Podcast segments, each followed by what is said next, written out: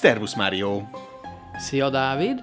Üdvözöljük a Filmkocka Podcast hallgatóit, ez már a 12. adásunk, és a mai témánk, hát mondha, mondhatjuk azt, hogy ez rendhagyó, mert picit eltérünk a eddigi, vagy eddig megszokottaktól talán, ha mondhatjuk így. Így van, most egy egész nemzetnek a filmgyártását próbáljuk gorcső alá venni, kibeszélni. Sajnos szomorú aktualitása van, bár az ötletet szerintem már jóval korábban felvetetted. Pontosítok, nem én vetettem föl, hanem a Facebook oldalon egy hozzászólásban egy, egyébként volt kollégám, Peti, hello, tehát hogy Peti Szavasz, Péter. ajánlotta ezt a témát. Petiről azt kell tudni, hogy egyébként, ha jól tudom, akkor ő azt hiszem anyai részül orosz. És innen jött akkor a téma, és hát ugye a szomorú aktualitás. Zárójel, nem szeretnénk ö, aktuál politikában nagyon belemenni, de a téma miatt ö, hát feljött ez a téma, ugye meg Peti kérdezte, hogy lesz-e esetleg egy ilyen adás, úgyhogy lesz. Úgyhogy a mai témánk azok az orosz filmek, orosz háborús filmek egész pontosan. Nem tudtad, hogy ez lesz, Dávid? Mi, miből készültél akkor? Azt nem tudtam, hogy orosz háborús filmek, csak az, hogy orosz filmek. Háborús filmek elsősorban. Hát de szopi, lehet, mert de... abban nem készültem, én csak orosz filmekkel készültem. Nem baj, nem baj, nem baj. Azért fogunk tudni hozzászólni. Azt hát hiszem. bízom benne, ö, politikai hozzáállást, ugye állásfoglalást nem szeretnénk nagyon kivetni a műsorban. Két dolgot szeretnék ehhez hozzátenni, hogy... Hármat. Az első az, hogy no war. Az egyik az, hogy a túlzásba vitt hátrányos megkülönböztetésnek ideológiai okokból sem vagyok a híve, tehát nem fogunk minden gyűlölni csak azért, mert orosz, éppen abból azokból kifolyólag, hogy egy demens vén geci lépe lerohanja Ukrajnát. Én például szeretem az orosz krém tortát, tessék. Én, én borzasztóan szépnek tartom az orosz nyelvet. Érdekes egyébként, egy jó kis ilyen pattogós, ropogós, szlávos. Olyan szépen tudnak beszélni a filmekben, tehát nem volt még orosz film, amit én szinkronnal néztem volna, mindent szigorúan felirattal. Nem azért, mert ennyire ilyen hű, csak egyszerűen imádom az orosz nyelvet hallgatni, közlem egy szót nem tudok oroszul egyébként, de hát attól, hogy élvezzük, amit hallunk. Te tanultál még általánosban oroszul? Hál' Istennek nem. Én, én még igen egyébként, és hármas voltam, ha jól emlékszem, de fogalmam sincs ö, semmiről, mert mindent elfelejtettem, meg azt sem hogy hogy voltam hármas oroszból. Hát mindegy, öreg vagyok, ez a lényeg. Tehát az egyik, hogy akkor ö, csak azért, mert orosz nem fogunk minden filmet gyűlölni, meg az egész orosz filmgyártást úgy, ahogy van leírni. Ö, a kettes dolog, azt meg az előbb azt hiszem elmondtam, amikor a Putyint legeciztem. P1G. P1G. P1G egy rohadt nagy redves B. Na mindegy. Szóval a lényeg az, hogy lerohanni egy országot, nem? Hiányozni fogsz, Dávid, egyébként, amikor elvisznek majd téged így a volt KGB-sek, vagy ilyesmi, vagy ne így el teát. Ne fogadj el teát. Látod, a grúz teát is szeretem például. Sőt, az orosz zenekarokat is szeretem, vannak köztük nagyon jók, az orosz kifírókat is nagyon jól szeretem. Van egy nagyon jó orosz metal együttes, a Slot oroszul énekelnek, metalkort játszanak, egy női, egy énekesnő a, a fő vokalista, marha jól tud hörögni az a csaj. Yeah!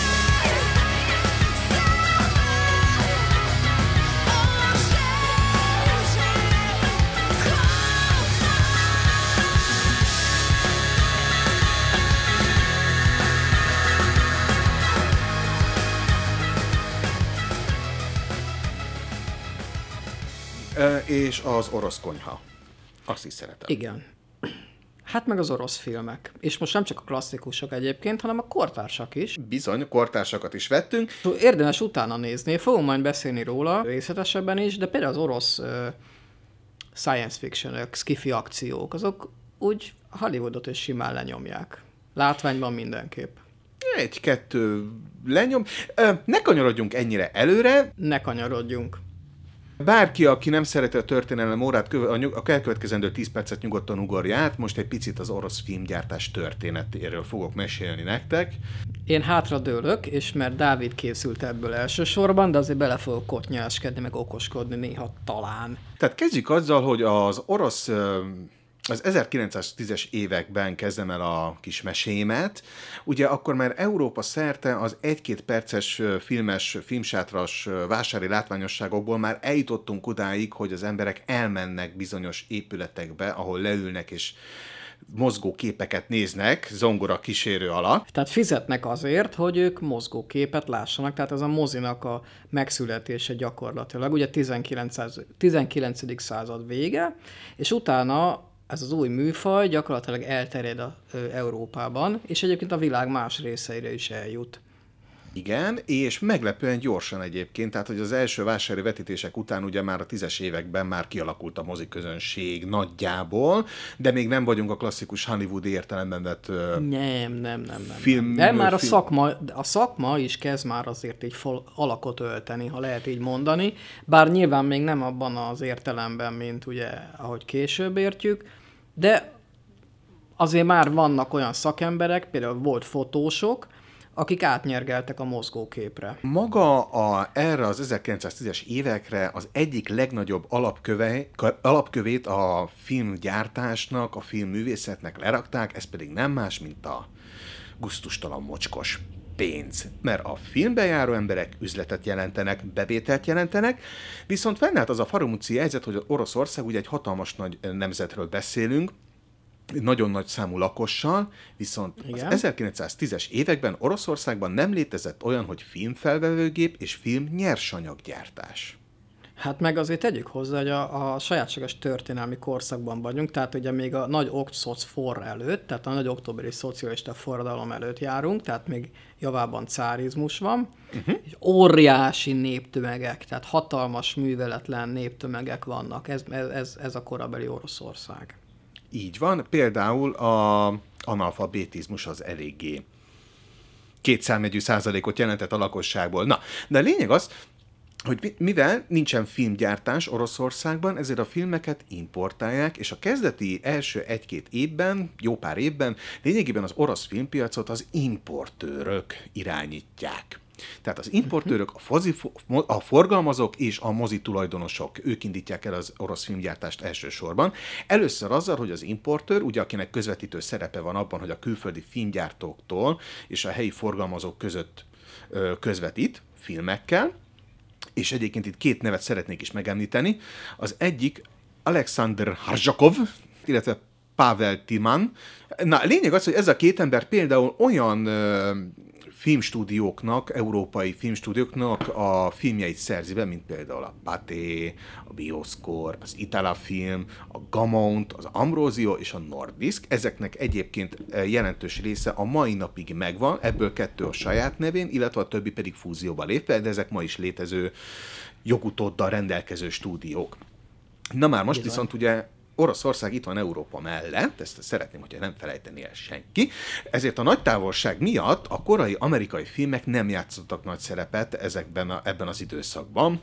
Hát meg ugye tegyük hozzá, hogy azért is, hát jóval nagyobb volt a világ, mint ma, tehát ö, utazni akár egyik országból a másikba, pláne egyik földről a másikra, az egészen mást jelentett, mint manapság. Tehát ezért sem tudtak például a, az amerikai korai filmek eljutni az orosz piacra. Viszont érdekes sem, hogy ugye ahogy a világviszonylatban az, a, a filmgyártás hogyan fejlődik stílusban, technikában, üzleti formában, ez Oroszországban is felgyorsult. Tehát például 1906-ban és 7-ben, ugye azt hiszem a Pathé 1904-ben bukkant fel Oroszországban saját képviselettel, saját stúdióval, eh, saját forgalmazóirodával, Gondolom rájöttek ők is, egy óriási piacról van szó, ami pedig ugye gempa, gempa, gempa. És például már kialakult az is, hogy 1906 és 7 körül írták fel ezt először a korabeli történeti cikkek, tényleg alaposan utána néztem, hogy a moszkvai és a szentpétári filmszínházak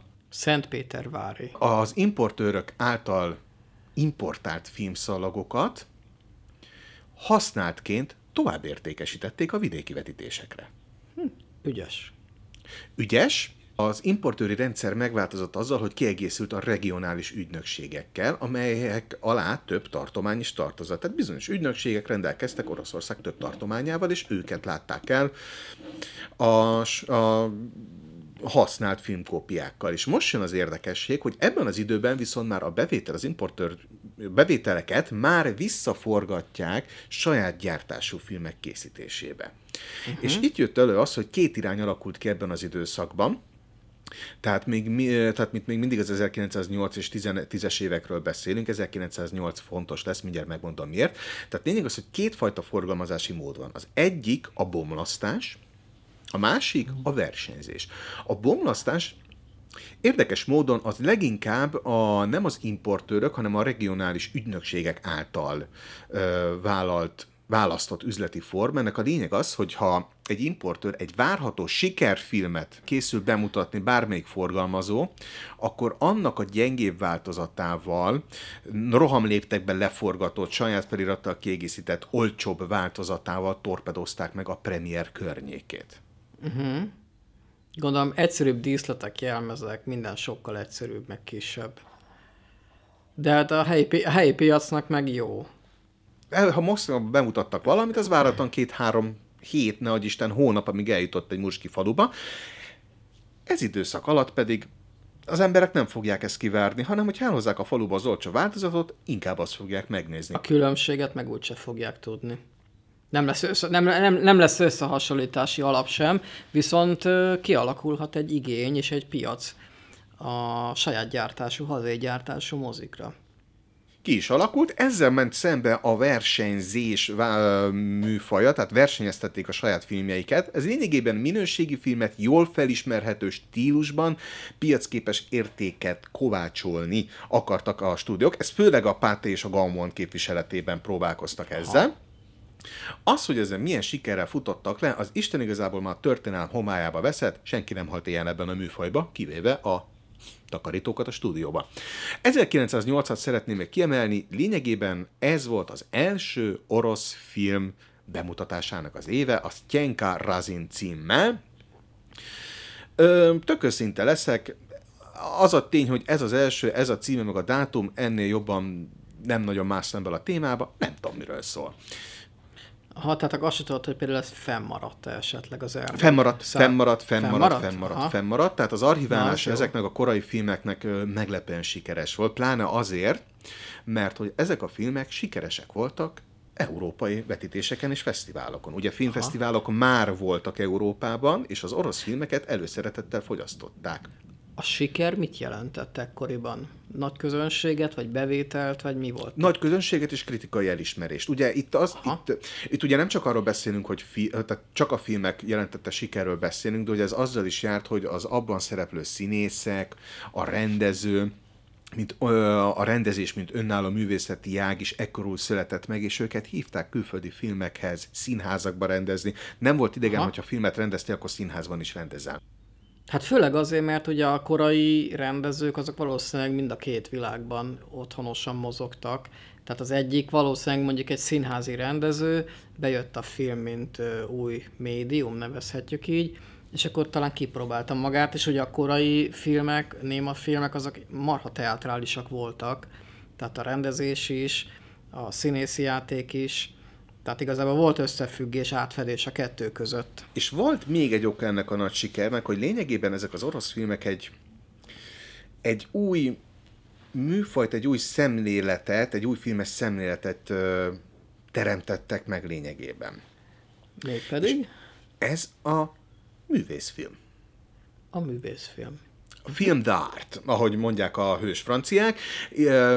Ugye az orosz filmgyártásból az elején kimaradt a burleszk. Nagyon, pici, nagyon kevés számú kivételt eltekintve a burleszk, a trükkök, a, a hajkurászós filmek, ahogy akkoriban hívták, ezek kimaradtak. Az amerikai filmiparnak a hajnalán meg gyakorlatilag ez volt az első ö, igazán népszerű műfaj. Hát mert vásári látványosságból kellett magát kimennie. Persze, persze, meg ugye a néptömegek szórakoztatása, azok meg elmentek röhögni, és nem mondjuk ilyen, nem tudom, csehovi drámákat akartak nézni, nem tudom, 20 centér, vagy 10 centér, vagy 5 centér, hanem negyed órát röhögtek. Itt viszont ö, megszületett a filmművészet műfaja, és itt találtam, csak hogy felvágjak azzal, hogy mennyire össze olvastam a témában, Gró Lajosnak volt 1931-ben egy meglepően érdekes könyve az orosz filmművészetről, és abban találtam egy jó kitételt erre. Idézet következik, Egy-néhány kivételes alkotáson és burleszken kívül az emberiség látását felgazdagító filmművészet az orosz filmben kap először tartalmat, ez még nem pártoskodás, ez tényleg így van, mint a tömeghez, a tömeg érdekében szóló művészet. A film tömegművészeti jellegét az orosz film emelte ki, és ezzel a film jelentőségét is új oldalról mutatta meg. Ez a tény egyébként tényleg vitathatatlan, és ezeknek volt nagy sikere. Na már most viszont közben történt olyan, hogy 1913-ban Oroszországból kitiltották a külföldi gyártókat. Na és miért? Ezt nem tudom. Jó. Ezt nem Oké, tudom. Oké. De lehet, hogy ez valamilyen ilyen a belpiacot védő, meg a hazai ö, szakembereket védendő döntés lehetett?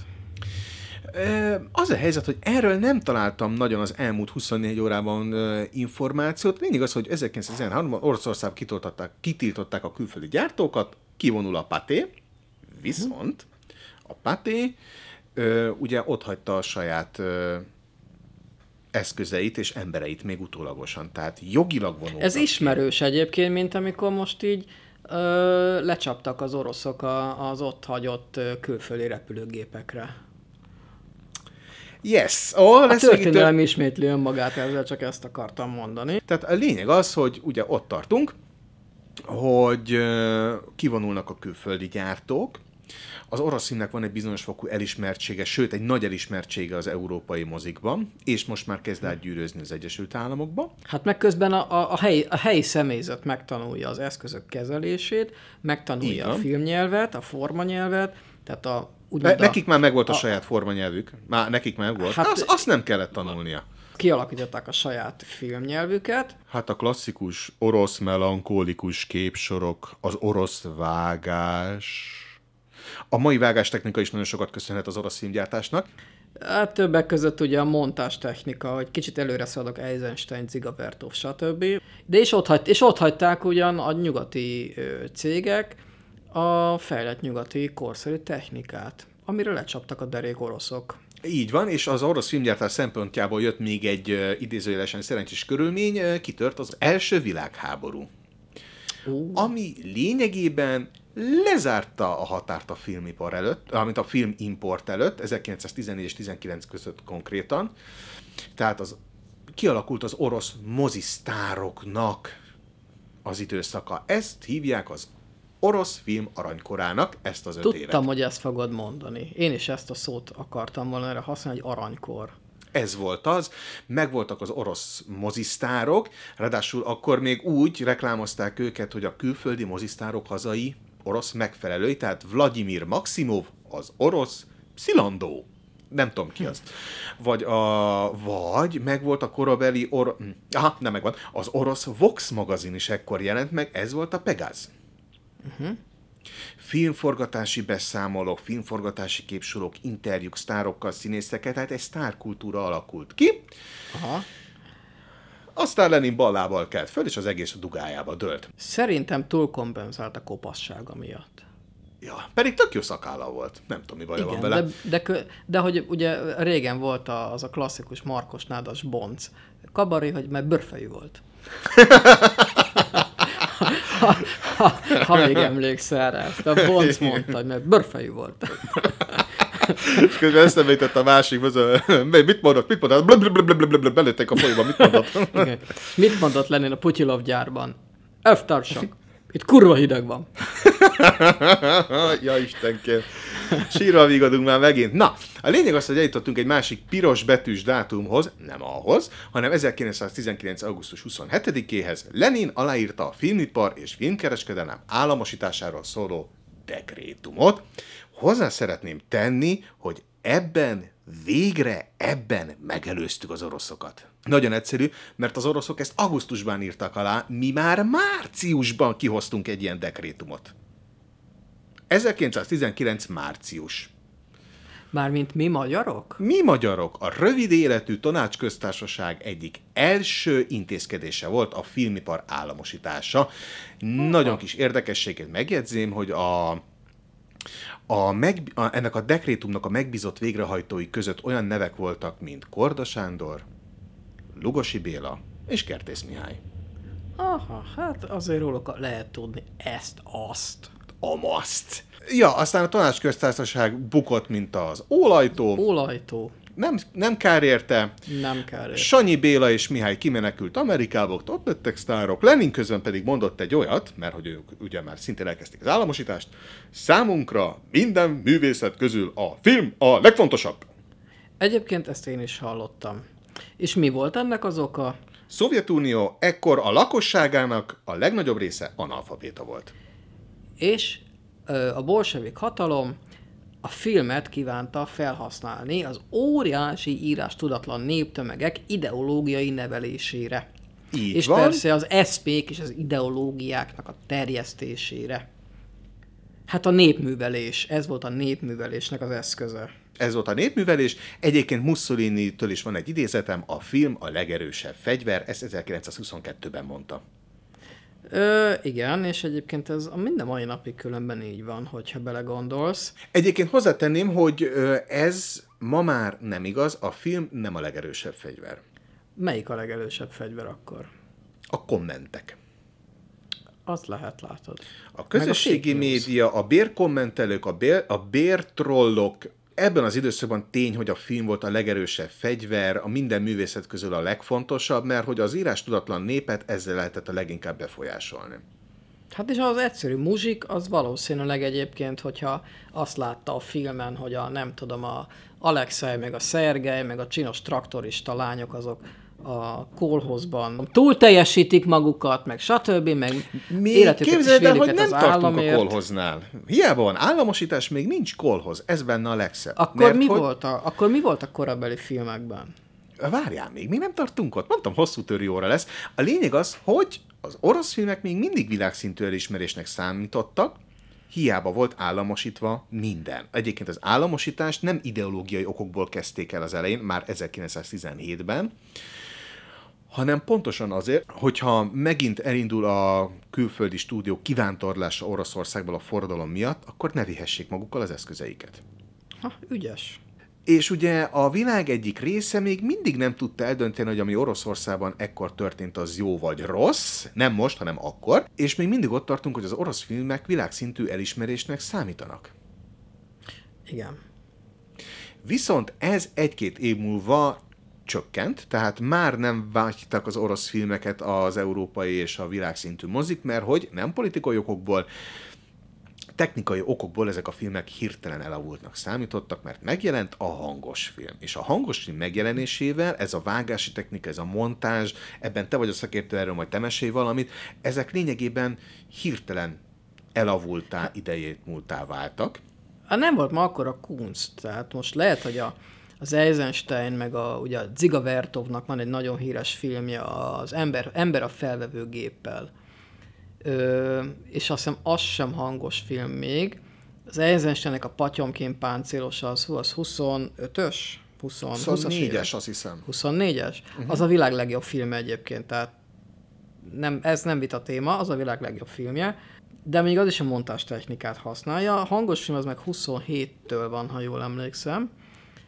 És egyszerűen az, hogy megszólalnak a szereplők a vásznon, az lenyomta azt, hogy hogyan van vágva a film. Tehát, hogy milyen, ugye a montázs az a, az, gyak, az a vágás gyakorlatilag, és ugye az az, az Eisensteinnek a, hát ő volt az első nagy ö, hát képviselője, vagy igazából ilyen nagyon tudatos használója montás technikának, mert addig csak ugye a film az arról szólt, hogy egymás után következnek a különféle jelenetek, meg a snittek, beállítások, hát ilyen korai beállítások, plánok, de a montástechnika az meg behozott egy újabb jelentés réteget, egy képsor, egy megvágott képsor, az már egy többlet jelentést kapott, azon túl, hogy te láttad a képeknek a sorrendjét.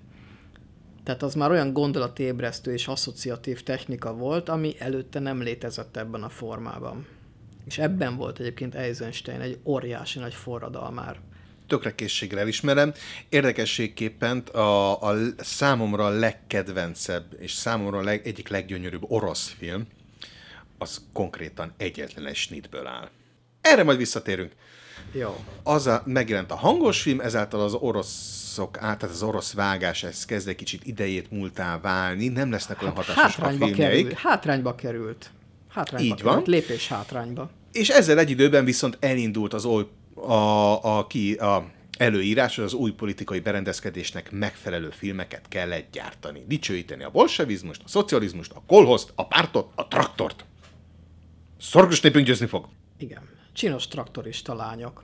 És tulajdonképpen innen számítva, akkor maradjunk Lenin aláírását, tehát 1919. augusztus 27-től kezdve egészen 1991-ig, a perestroika végéig nem volt olyan időszak az orosz filmgyártásnak, ahol ne lett volna befolyásolva a párt a propaganda által. Nagyon erős állami kontroll volt a film fölött. És egyébként, egyébként az a csoda, hogy ezzel együtt ö, egészen elképesztő filmek készültek, amik, amik filmtörténeti szempontból is megkerülhetetlenek vagy jelentősek. Ezzel együtt, hogy nagyon erős állami befolyás alatt volt a, a orosz filmgyártás, filmipar. Az orosz filmrendezők tökösek, legalábbis egy páran. Most már nagyon röviden foglalnám össze, hogy ez mit jelentett például ez az orosz filmgyártás szempontjából 1933 és 1940 között. Ugye akkor már Stalin papa eléggé keményen uralkodott az oroszok fölött. S1G, maradjunk. S1G, S1G. 1933 és 1940 között összesen 308 játékfilmet forgattak a Szovjetunióban. Ez sok vagy kevés? Tényként közlöm, nem, nem, nem mérem sehova. 54 volt gyerekfilm, a kommunista szellemben történő nevelés érdekében. 61 film szólt a forradalomról, uh-huh. a többi film pedig a korabeli jelenben játszódott, tehát a 30-as, 40-es években. Összesen 12-nek volt a színhelye a gyár, érdekesség, nem érdekesség, mert nem tudtak kitalálni olyan forgatókönyvet, vagy csak alig, ami a gyárban érdekes, a, a gyári munkásokról érdekes lett volna. Uh-huh. Ennek a 12 filmnek volt a legkisebb a bevétele egyébként. Illetve volt még 17 film, ami a gazdaságokban játszódott, a kolhozban zenés komédiaként. Erre voltak leginkább vevők az emberek. Igen, hát ez gyakor- gyakorlatilag talán így egyesítette magában azt az ideológiai népnevelést, de közben a szórakoztatást is. Márpedig szórakoztatva lehet a legjobban oktatni. Ez így van, és itt az ideológiának ebben az időszakában a belső ellenség képe volt az, ami a filmekben előbukkant. Tehát itt még, itt még a forradalmi idejében játszódó filmekben itt arról van szó, hogy a belső, a rendszer belső ellenségei. A fehérek, ugye, akik a restaurálni akarták a cárizmust.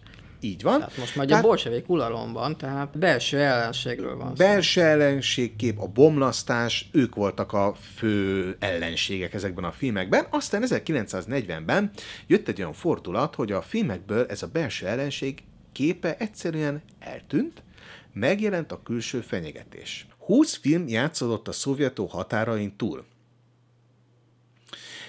És a filmek ö, várj, ezt hogy fogalmaztam meg szépen? Tehát, hogy ez a, a, a, Szovjetunió határain túli világot egyébként uniformizálva ábrázolták ezekben a filmekben. Nem Az volt, kimondva, jelent? nem volt kimondva, hogy melyik országban járunk például. Minden fenyegető és nyomorúságos, az egyszerűség kedvéért nagyon sok filmben, ami külföldön játszódik, az utcatáblákban a feliratok angolul, németül és franciául jelentek meg. Mindenki kiválaszthatja a maga ellenségét. Ö, rendszeres téma volt még, hogy a külföldiek a Szovjetunióban találják meg a boldogságot. Mert hogy a, kül, hogy a, kül, a külvilág az éhezik, a Szovjetunióban meg bőség van. Persze, hát a hanyatló nyugat, ami már nem tudom hány évtizede ö, hanyatlik, csak az Istenek se bír hanyatlani annyira, hogy így meg is szűnjön. És a legszebb, hogy körül, hogy 1939 és 40 nincsen pontos dátum felírva, de ebben az időszakban jelent meg a, az a film is. A címe, két cím van, hogy melyik lehetett ez, ezek a filmek nagyjából, az egyik elveszett. Filmek szóltak arról, kettő film szólt arról, hogy a vörös hadsereg a lengyel elnyomás alól felszabadította az ukránokat és a fehér oroszokat. Hát ez vicces. Apu ökölbe szorított keze vagyok. Igen. Aztán, és ugye itt felgyorsulnak az események, 1941-ben történt egy olyan, hogy a kis bajszos megtámadta a nagy bajszos, tehát Németország megtámadta a Szovjetuniót, és ebben az időszakban kialakul a nagy honvédő háború eszménye, ami a mai napig fel-felbukkan időnként az orosz filmek között. Gyakorlatilag egyébként a 40-es évektől kezdve, és különösen azután, hogy hát a szovjet hadsereg, vagy a Szovjetunió az győztesek között volt a második világháború után, a nagy honvédő háború és a győzelem az megjelent, és nagyon-nagyon mélyen meggyökerezett az orosz néplélekben és az orosz kultúrában. Ez és ez így van. azóta, azóta is egy máig tartó hatás. Ennek ellenére ebből a korszakból volt kilábalás a 60-as éve, 70-es éve, ne rohanjunk előre. Érdekesség a 40, 1942-45 közötti időszaknak, hogy összesen 70 film készül. 21 történelmi dráma, de a fronton harcoló katonákról szinte egy film sem született. A hangsúly a hátországon és a partizánokon van, ugyanis egyszerűen nem akarják bemutatni, hogy mi történik a fronton, elég csak annyi tudni, hogy hősiesen harcolunk, sőt, szigorú szabályozás volt arra, hogy az ellenséget, az ellenség ábrázolásban szigorúan tilos volt tisztességes németet ábrázolni. Tehát minden német beleig rossz. A felkészülés során egy nagyon jó cikket olvastam a filmvilágból, amit Szilágyi Ákos írt, és éppen ebben a cikkben keresgélek, hogy szeretném idézni őt. Hogy Na, Amíg keres, addig én elmondom, hogy, hogy mm, oké, okay, második világháborúnak vége, és érdekes módon ez az 1946-tól 53-ig tartó időszak, 53 ez egy gyönyörű év, főleg a márciusa, tehát 1946-tól 53-ig lényegében a szovjet filmgyártás leállt. miért? Összesen nem is tudom már hány film készült, mindegyik propaganda, és itt jön az a cikk, amit ugye te olvastál a sztálini, kézben, a sztálini vas kezében tartott filmgyártásról. Ehhez jegyzem meg, hogy állítólag a Stalin mondott egy olyat, hogy csak a jó filmeket kell elkészíteni. Erről én nem találtam. Az viszont biztos, hogy minden egyes forgatókönyvet Stalin saját kezileg engedélyezett. Valószínűleg innen jöhet, hogy ez a mondása, hogy ő eldöntötte, hogy az a jó film, ami neki tetszik, és az a nem jó film, ami neki nem tetszik. Tehát ami tetszik neki, az elkészülhet. Ami nem tetszik neki, az meg nem készülhet el. És akkor innen jön az, hogy csak a jó filmeket kell elkészíteni. Érdekesség, hogy a forgatókönyvet tartotta a legfontosabbnak, tehát Stalin szemében a rendező az csak egy technikus volt. Tehát az csak az, hogy megmutatja, hogy Egy merre- merre végrehajtó. menjen.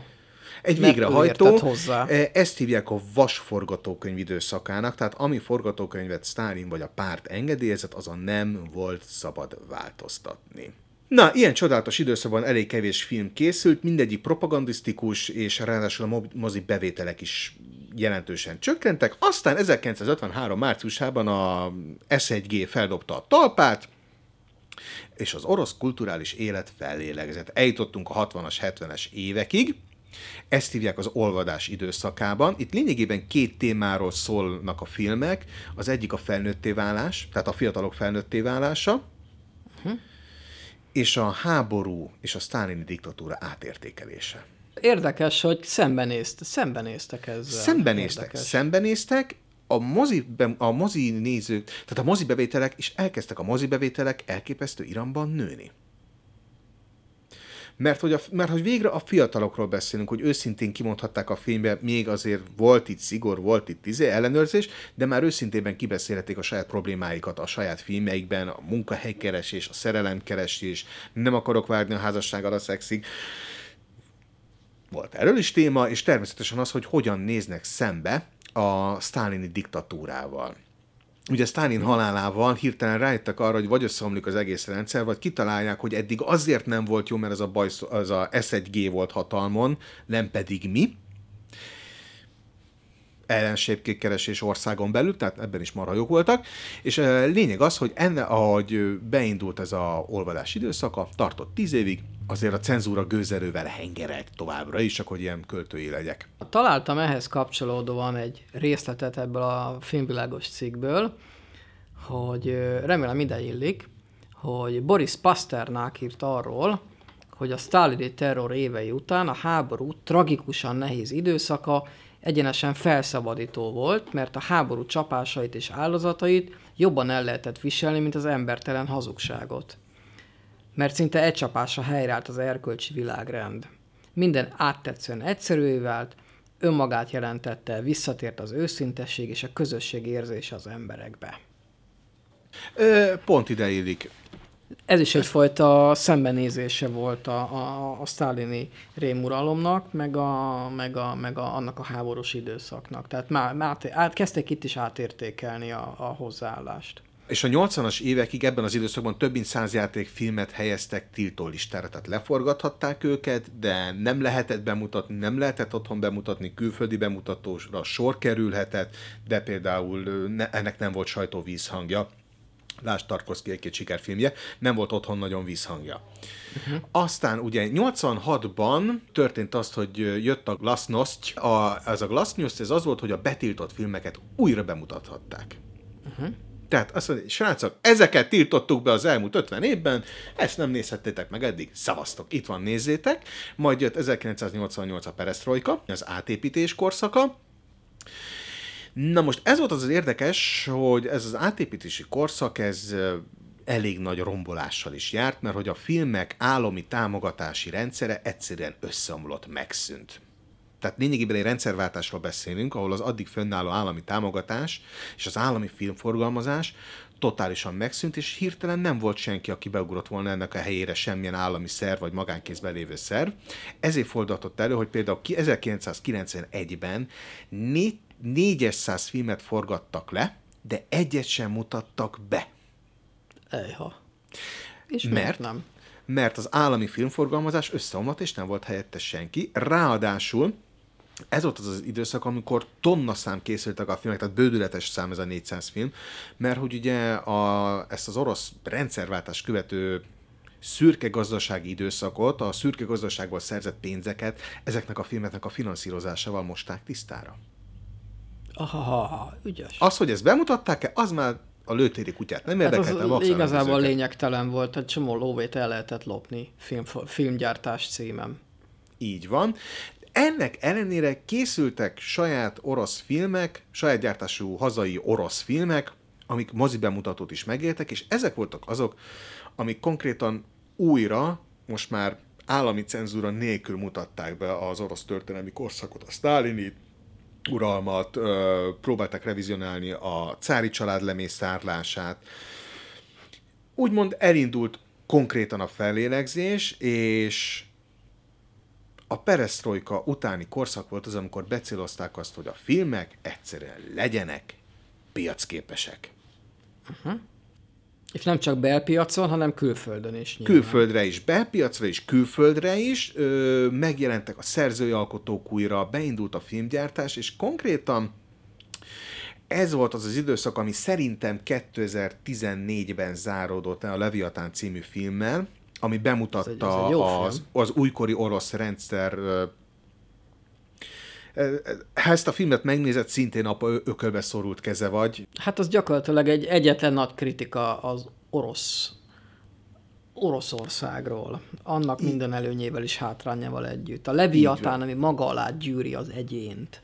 Így és van, és 2014-ben ezt a filmet nálunk is bemutatták, 2026 után már nem fogják. Na, a lényeg az, hogy, és ez volt az időszak, amiből egyébként nekem személyesen a egyik kedvenc filmem született, ez pedig Alexander Sukorovnak a rendezése, ez egy egyetlen vágás nélkül is nit, orosz bárka, ez a film címe. Aha.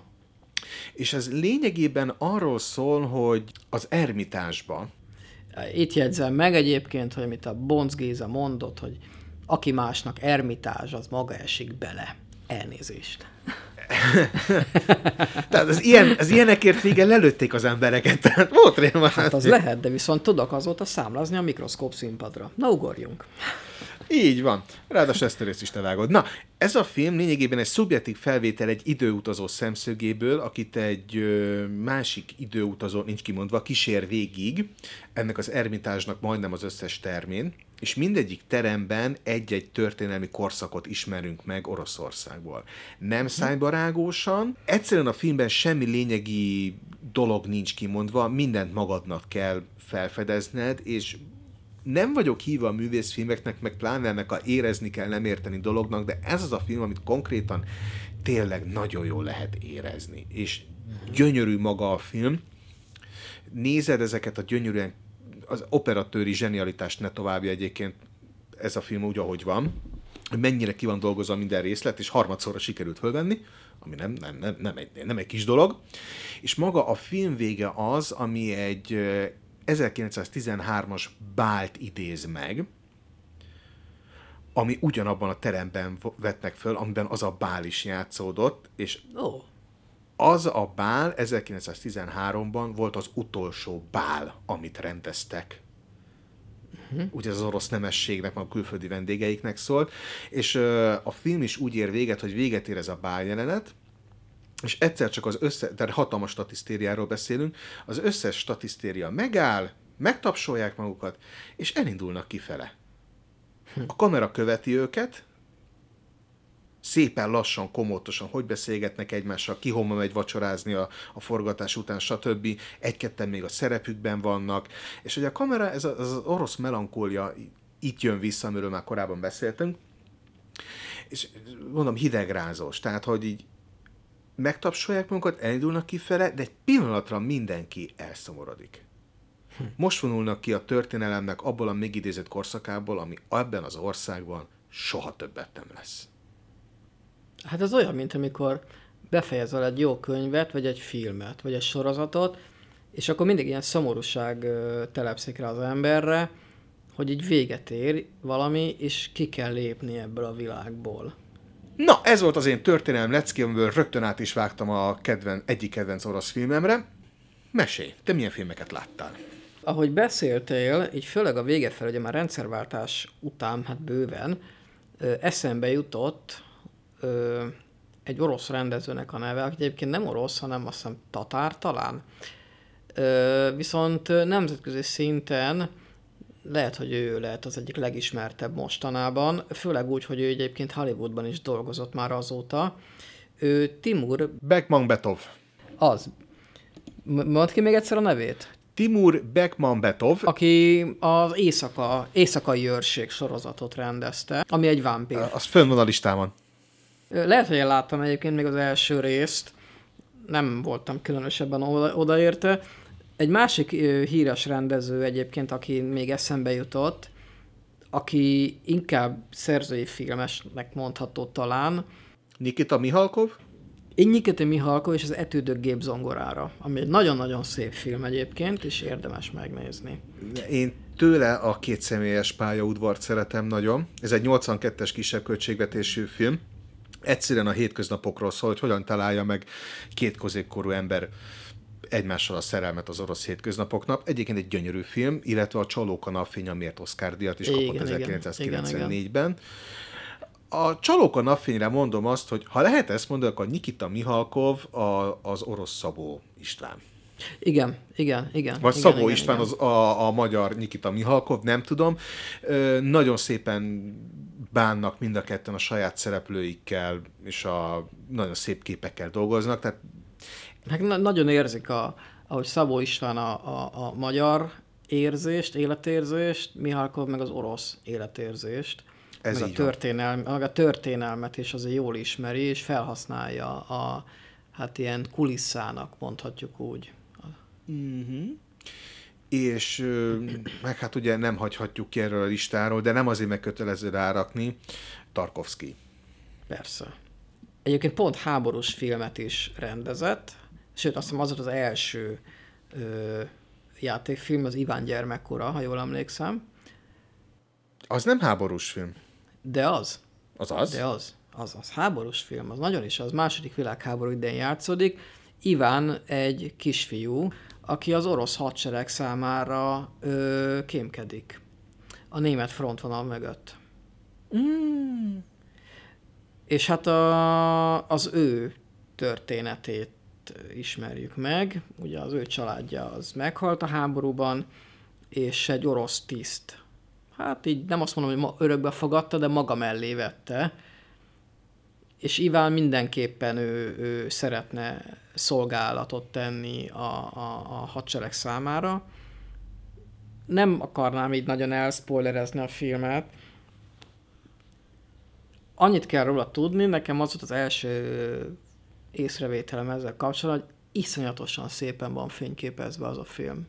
Nagyon-nagyon-nagyon szépen, egy fekete-fehér filmről beszélünk nyilván, nagyon érdekes beállításokkal, kompozíciókkal, nagyon gyakoriak az olyan képek, hogy az előtérben áll egy szereplő, és még csak az arcát látjuk, és mellette a, a képnek, a képmezőnek a másik felét, meg a háttérben ö, tölti ki valamilyen esemény vagy cselekmény. És akkor ilyen két ö, rétege, két fizikai síkja van a filmnek. Nagyon érdekes képi világ. Tarkovsky van, egyébként nagyon... nagyon szépen dolgozik a képekkel, tehát Igen. elég kevés olyan jelenet van egy Tarkovsky filmben, amit hogyha kimerevíteszne akarnád háttérképnek berakni. Akár igen. Tehát a Stalkernek az a része, amikor már a zónában járnak, az konkrétan ilyen, vagy ott van a... Na? A Solaris? Az, köszönöm szépen.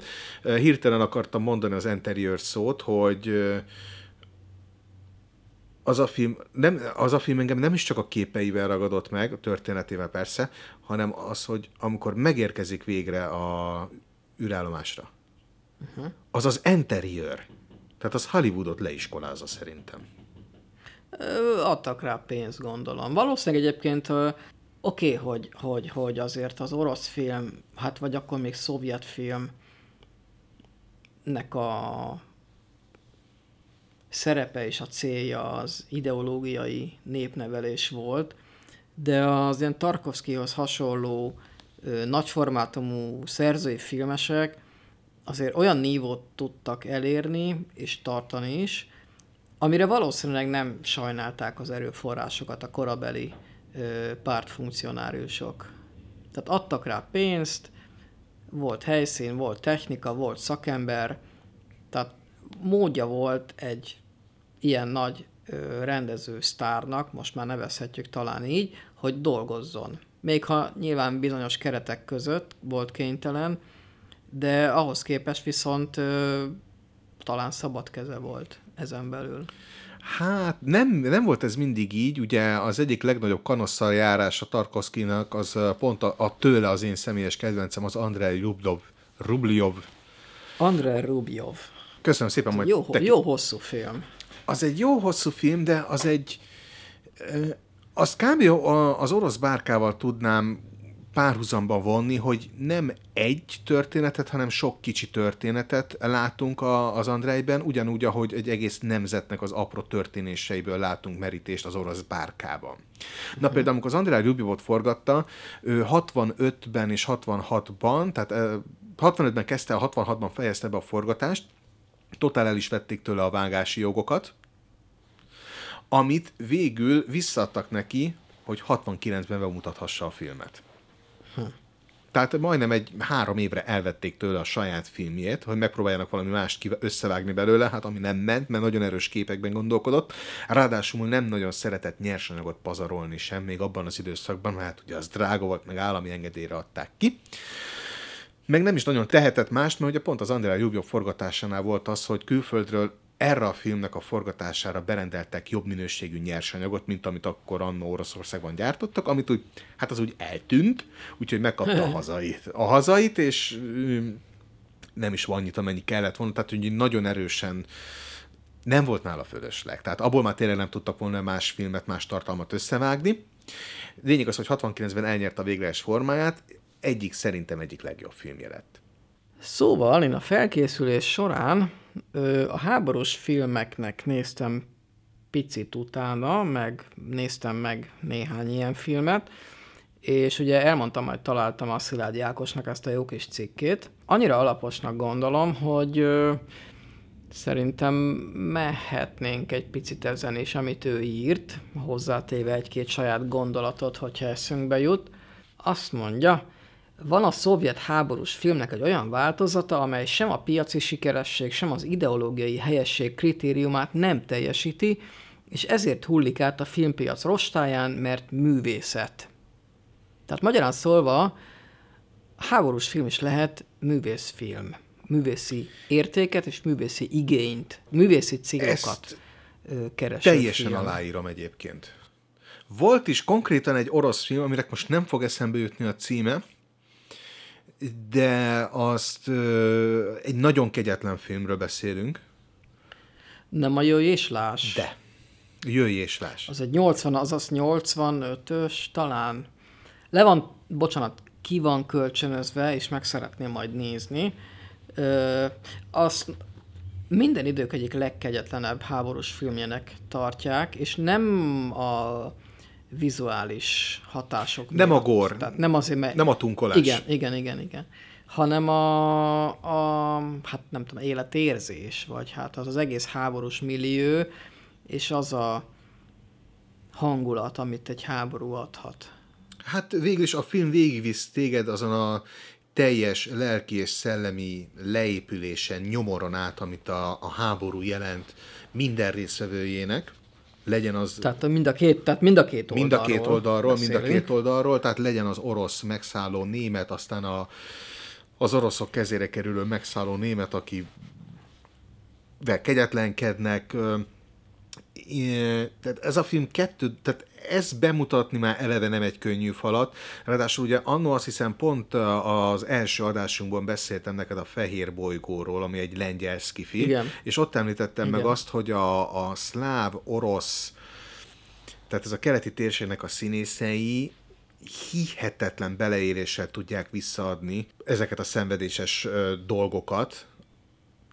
Borzasztó. Igen, ezt én is, Na- észre, én is észrevettem egyébként a, a, a néhány orosz film, amit láttam, hogy az orosz színészek, az or, a színészi játékok, a beleélésük nem csak annyi, hogy egy színészt látunk szerepelni. Nem is csak az a fajta ilyen method acting, ami az amerikai színjátszásban jellemző néha, hanem az valami annál picit több. Tehát ez a, ehhez orosznak kell lenni igazából. orosznak, oroszok által megszállt népnek, tehát mind a kettőből előjön az a, az a fajta alakítás, átélés, ami nem, ami már a teátra, teátralitáson is túlmutat. Az egyébként. Teátrális, az, de az, túlmutat rajta. teátrális, de túlmutat rajta, igen. Hozzávéve a, a, az elborzasztó alatt az gyönyörű operatőri munkát, amit ez a Jöjj és Lásd mutat neked, uh-huh. eszméletlen operatőri munk, látás, tehát eszméletlen látásmódja van az orosz operatőröknek.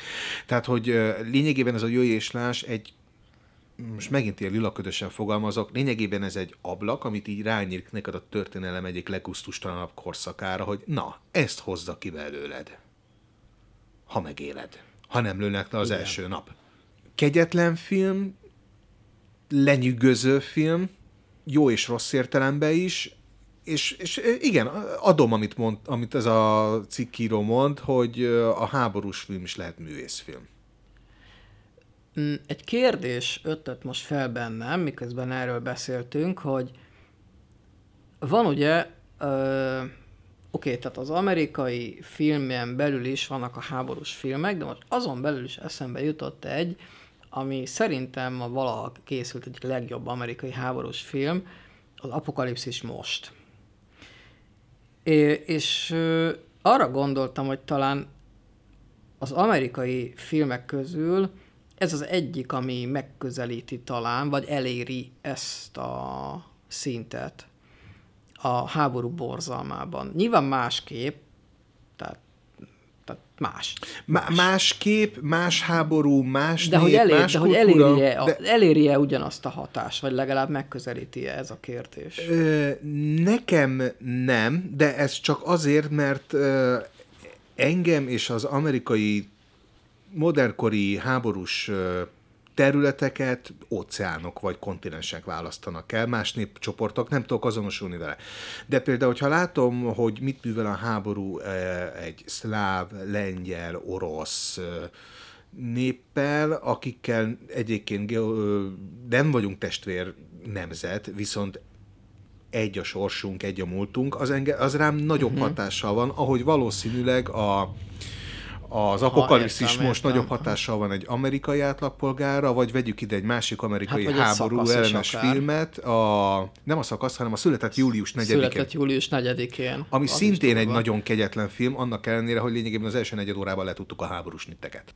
Mindig mondom, Tom Cruise igenis egy jó színész. Ebben a filmben bizonyítja. Ö, tud, tud játszani. Tud volt, játszani, volt tud játszani. Példára, igen. Na, például itt most akkor vonjunk is e között párhuzamot. Tom Cruise, ahogy totál elkeseredettségében otthon üvöltözik a tolószékben, kirángatva magából a katétert, hogy neki egy halott pénisze van, ami egy letaglózó alakítás. Az sem volt olyan földbe döngölő, mint a jöjj és láss bármelyik jelenete. Uh-huh.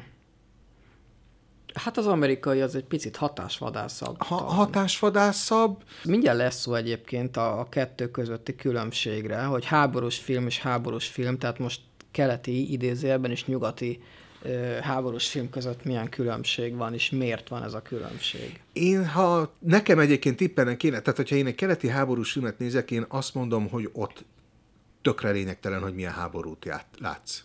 És, és egy idő után a filmekben elmosódik a, a különbség, hogy melyik oldalnak a cselekedeteit látod. Számomra egy keleti háborús filmnél. A következő gondolat ebből a cikkből lehet, hogy ezt egy picit árnyalja, vagy hát nem is árnyalja, magyarázza inkább, mert azt írja, hogy Andrei Tarkovsky, Alexei German, Larissa Sepitko, Elem Klimov háborús filmjei egyedülállóak. A második világháborúról sem Bergman, sem Fellini, sem Antonioni, sem Godard nem forgathattak ilyen filmeket. Egyszerűen azért, mert a háború léthelyzete ugyanezé a háborúé is, egészen mást jelent számukra. Közülük alig ha engedhetné meg bárki is magának azt a pátoszt, amivel Klimov fogalmazott, meggyőződésem, hogy az én hazámban minden filmrendezőnek kötelessége megcsinálni a saját háborús filmjét. És ezek után egyébként erkölcsi parancs is lehet elkészíteni egy saját háborús filmet Oroszországban.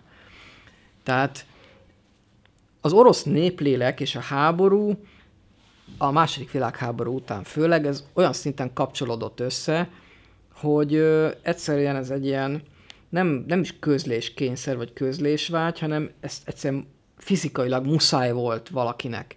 Egy, fi, egy jó filmrendezőnek fizikailag muszáj volt ö, háborús filmet készíteni, és ahogy kibeszélnie magából ezt az élményt, még talán akkor is, ha személyesen nem vett részt benne, bár biztos, hogy valamilyen módon érintett volt, de közben ezek a híres nyugati filmművészek, szerzői filmesek, akiket amúgy istenítünk, ők még nem csináltak ilyet. Jó, mondjuk ők más ingovágyban vájkáltak, de ők meg nem csináltak ilyen háborús filmeket, mert nem lett volna hozzá meg a hát élményük, vagy a, az a fajta életérzésük, hogy tényleg egy olyan... Pedig nagyon sok nyugati háborús filmnek a rendezője konkrétan szolgált a seregben. Vagy ha nem a seregben, akkor ott volt és forgat, forgatott a hadseregnek. Henry Ford például, vagy a John igen. Ford, valamelyik Ford például forgatott, ugye, megcsinálták a maguk háború, háborús filmjeit, és nem tudták elkerülni a pátoszt egyébként. Tehát hiába vannak benne uh, olyan részek, amelyek a háború szörnyűségét mutatják be, valahogy a pátoszt nem tudták bemutatni. Valószínűleg az oka, hogy más gazdasági háttérre rendelkező ország fiaként vettek részt a háborúban. Igen. Tehát az orosz gazdaság soha nem volt jó, az amerikai mindig jó volt. Hát kivéve a nagy világválságot, de aztán abból mondjuk jól kilábaltak. Abból kihozták magukat. Tehát valószínű ebben is különbség lehet, hogy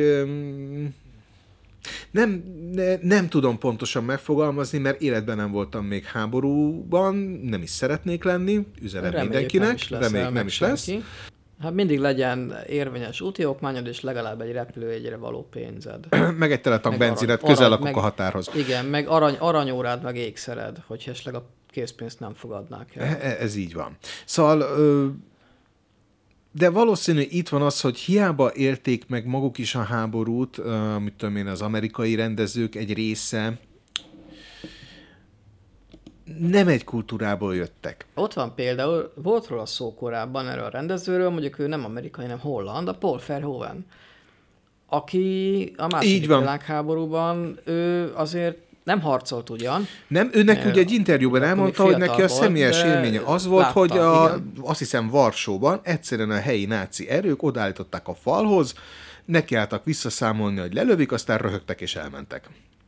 Tehát ő ezt az élményt hát mesélte picit, el. A pólót egy picit megkattant valószínűleg. Így van. És nem ő volt az egyetlen ilyen Ö, Szerintem valószínű itt van a kulturális, hogy hogyan élik meg a háborút. Tehát vagy egy olyan hadseregben vagy, amelyiknek az országát már támadják és bombázzák, és megszállnak titeket. Ráadásul a megszálló hadseregen kívül mindig szembesülni kell azzal, ugye, hogy a saját honfitársaid lesznek azok, akik szintén fegyvert ragadnak az ellenség oldalán, minden országban, minden, minden hadseregben van áruló, és minden, or, minden nemzetben van áruló, az áruló, egy Egyesült Államok beli rendező... Őt, ő, a, őt a külsőség, őt lehet, hogy inkább a külsőségek. Nem is, hanem az, hogy egy Egyesült Államok beli rendező elutazik a háború szinterére. Ő nem védi a saját hazáját. Az Egyesült Államok hadseregében szolgáló katona mindig elutazik a háborús térségben, nem a saját hazájában harcol. Az igaz.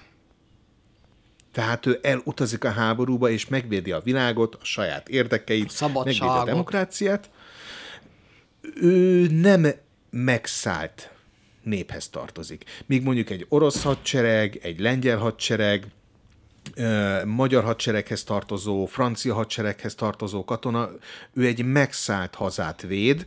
Az Egyesült Királyságbeli háborús filmekre visszatekintve, ott, ha megnézed, az Anglia területére nem lépett német katona, ha csak nem lőtték le a repülőjét. Uh-huh. Bombázták Angliát, London, stb., de ott se volt megszálló hadsereg. Ja. Tehát ö, Isten igazából Európa, Kelet-Európa és Oroszország volt az, amelyik a második világháborút úgymond a leginkább megszenvedte, mert mert mi égtünk. Hát igen. Szó szerint. Igen, igen. Nem le, hanem ki, hanem meg. Igen. Tehát valószínű itt van a különbség, hogy soha nem fog egy nyugati rendező olyan háborús filmet készíteni, ami olyan hatásos lenne, amit egy orosz. Hát mert nem arról az oldalról látja, ahonnan idézőjelben kéne. Így van. Talán ugye ott térjünk vissza az apokalipszis mostra, amiben elborzasztóan gyönyörű képek vannak, brutális statisztéria, de nem közelít rá nagyon a saját szereplőire. Tehát hiába látjuk Martin Sint, hogy részegen szambázik föl a hotel szobájában, és vérzik, hú, Oscardi, az egyébként nem színész alakítás volt, hanem konkrétan be volt nyomva. Jaja. addig egy orosz háborús film koncentrál a saját katonáira, és az általuk felszabadított vagy abuzált népekre, meg az egyszerű polgárra is úgy lehet talán megérteni az oroszok hozzáállását a háborúhoz, és akkor most egy picit egyébként ilyen napi aktuális, vagy napi aktualitást is kap ez, vagy hát az elmúlt ilyen lassan másfél hónapét, hogy második világháború után vagyunk, és itt azt írja ez a szerző, hogy a szovjet nép a világtörténelem addigi legnagyobb háborúját nyerte meg, amely lekötötte teljes anyagi és szellemi potenciáját, és e valóságos győzelemben először alkothatott fogalmat saját erejéről. A háború ugyanis nem csak az ellenség feletti győzelmet, hanem a társadalom önállóságának élményét is jelentette.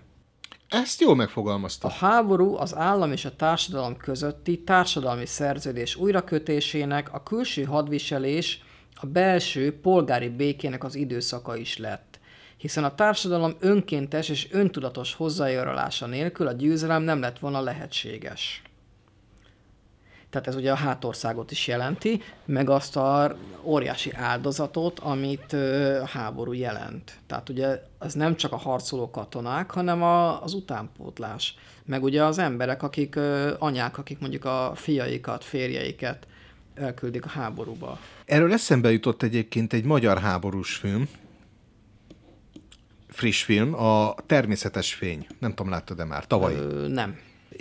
Érdemes kiköl megnézned. Újat nem tesz hozzá a háborús film fogalmához, ez lényegében egy szakaszra és egy általuk megszállt varula koncentrál, tehát egy Második világháború keleti front, és egy magyar honvéd gyalogos századot látunk a négy napban, ahogy a szovjet partizánokat keresi, tehát itt most ugye jön az a farumuci helyzet, hogy a magyar hadsereg vegzálja és abuzálja az orosz lakosságot ebben a négy napban.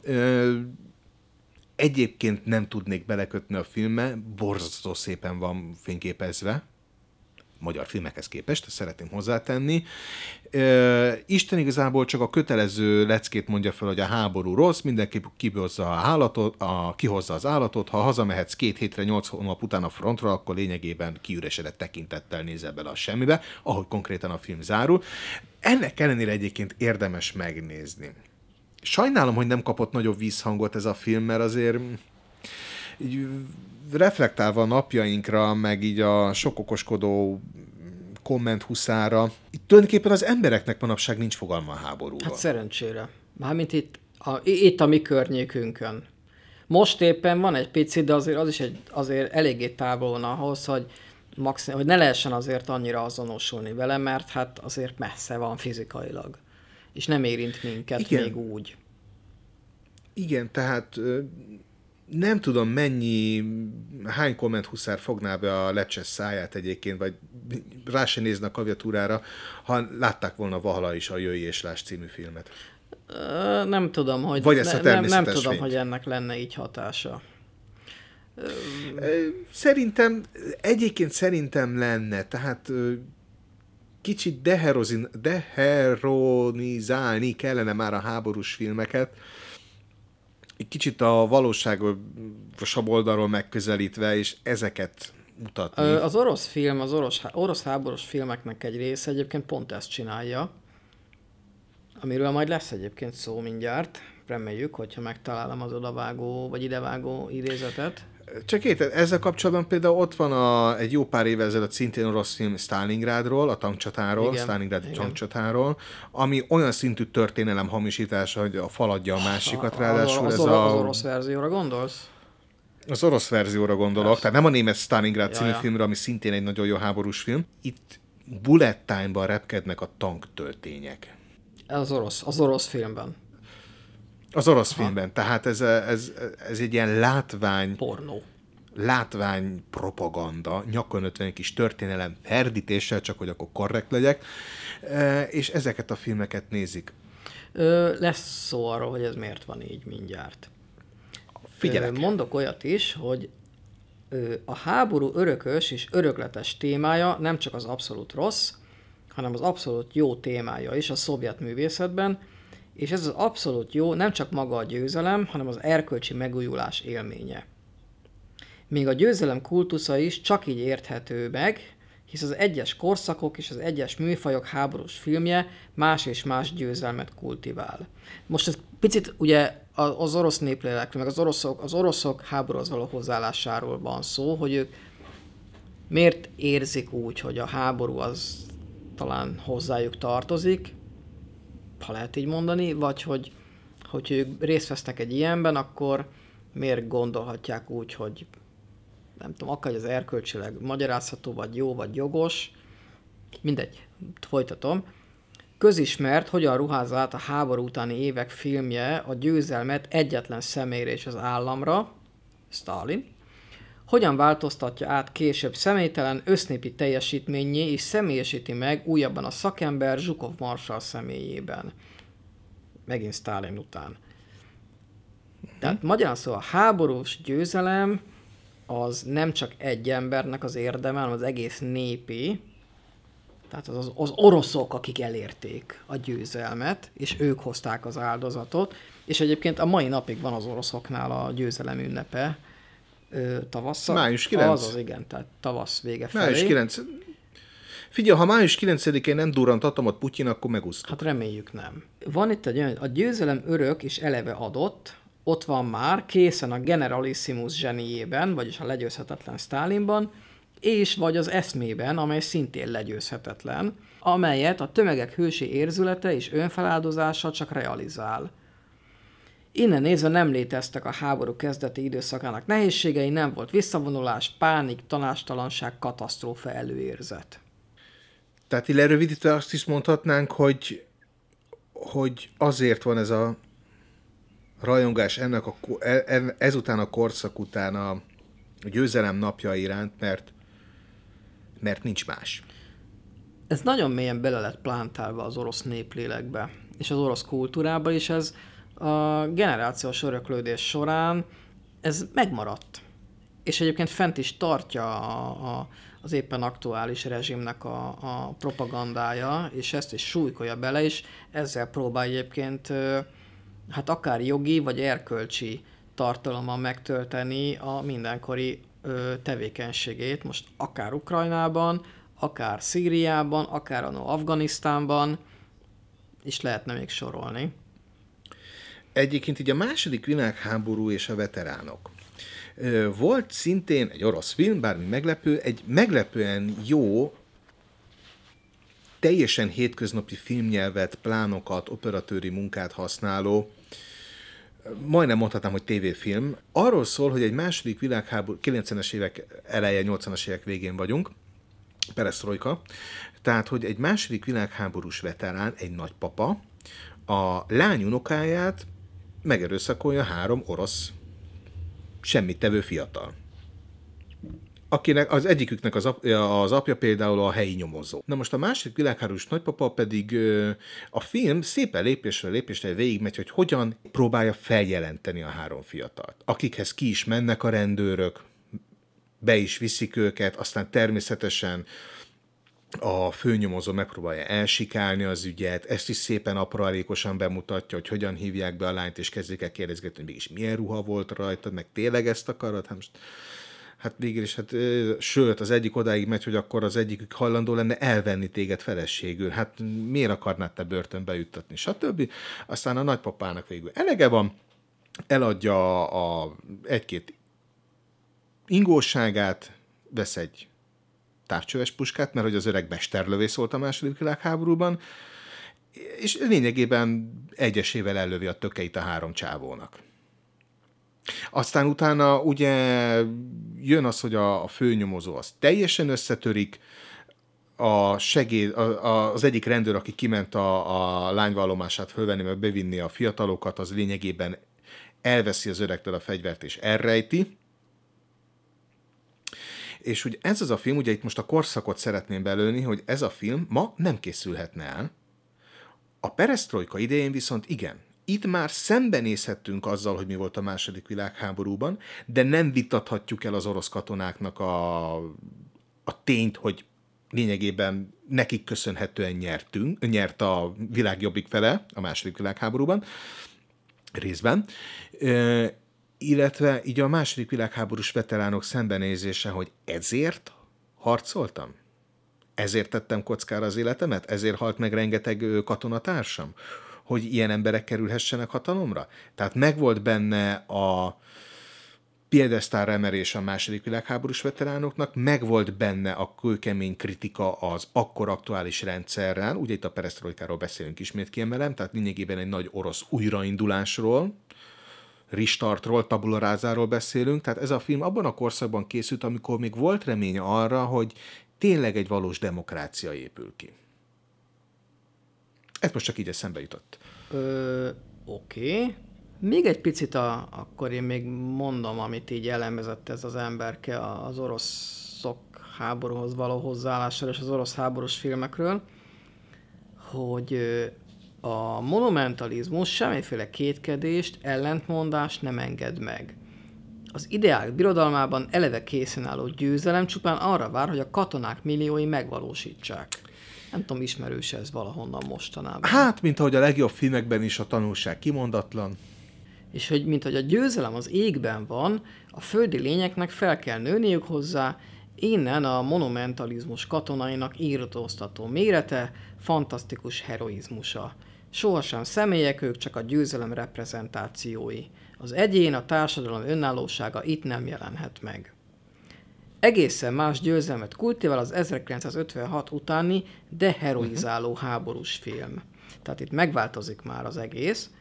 Ellentétben a győzelemmel, amely istenségként honol a győztesek feje fölött, hogy örömünnepeken hódolattal forduljanak felé, itt a győzelem a szenvedés és gyötrelem, a félelem és a kétségbeesés zűrzavarából, a verességek, visszamonulások mélységéből épül fel, a valóságos nép emberfeletti teherbírásán és küzdelmén.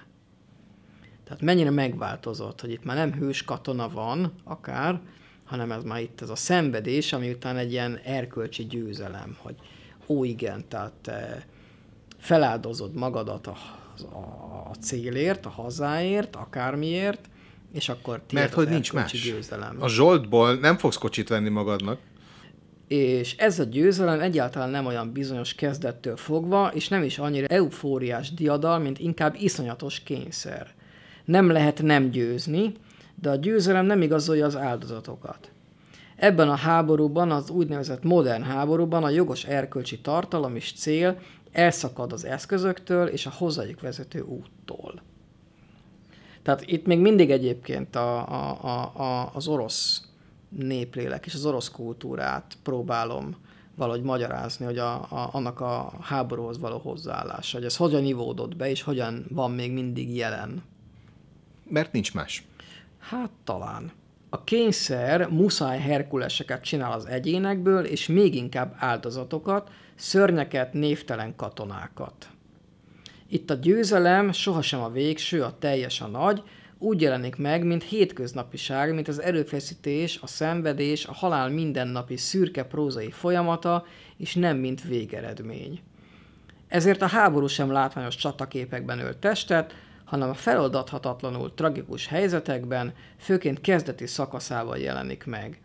A győzelem pedig lélegzethez jutás, a háború egy átlagosnál kicsit jobb napja. Lásd a Jöjj és Lásd című film. Akár igen.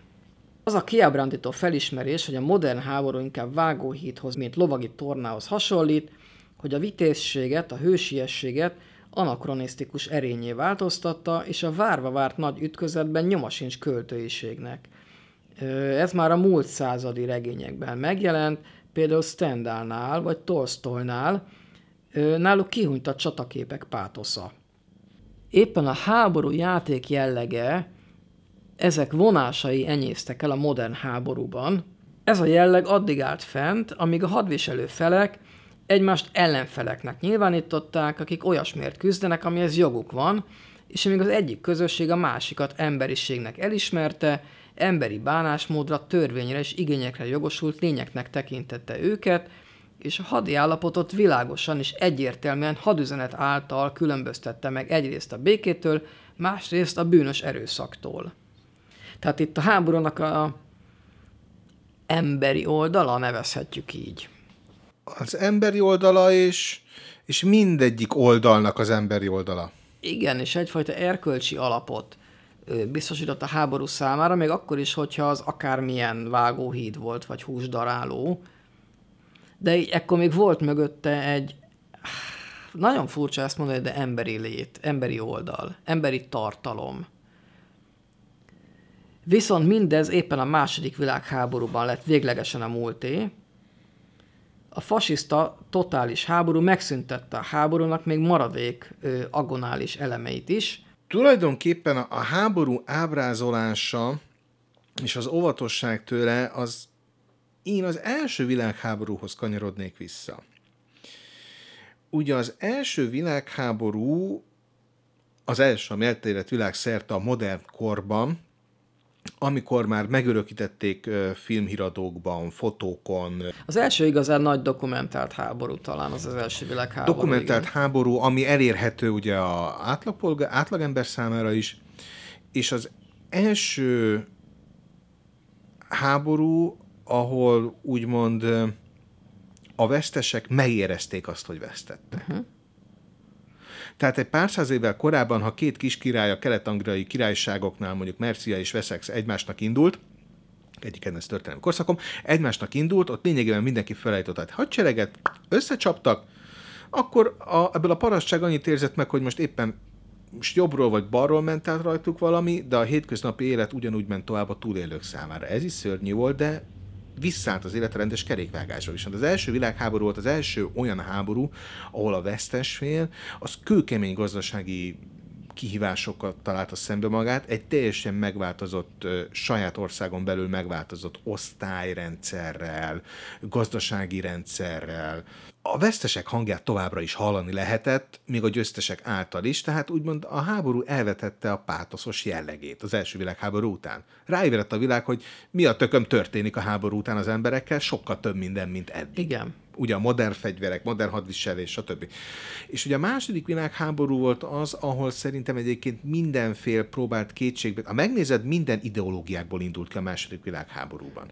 A németeknél ugye volt egy nagyon rossz gazdasági helyzet, ahol egyenruhába kellett bújtatni az embereket, és egymás vállát veregetni, és elkezdeni rámutatni különböző népcsoportokra, hogy ők vegzálnak minket, hogy el legyenek foglalva, hogy ne vegyék észre, hogy korog a gyomruk aztán ugye összeállt ez a szövetségük a Mussolinivel, meg stb. Vagy akkor mi most megváltjuk a világot, mert nem volt más. Hát kitalálták, hogy akkor kell a német élettér, arra ráfűztek az olaszok ott a saját kis helyükön, aztán a japánoknak, amúgy is ott volt ugye a mindenkori birodalmi törekvéseik ott a dél-kelet-ázsiai térségben.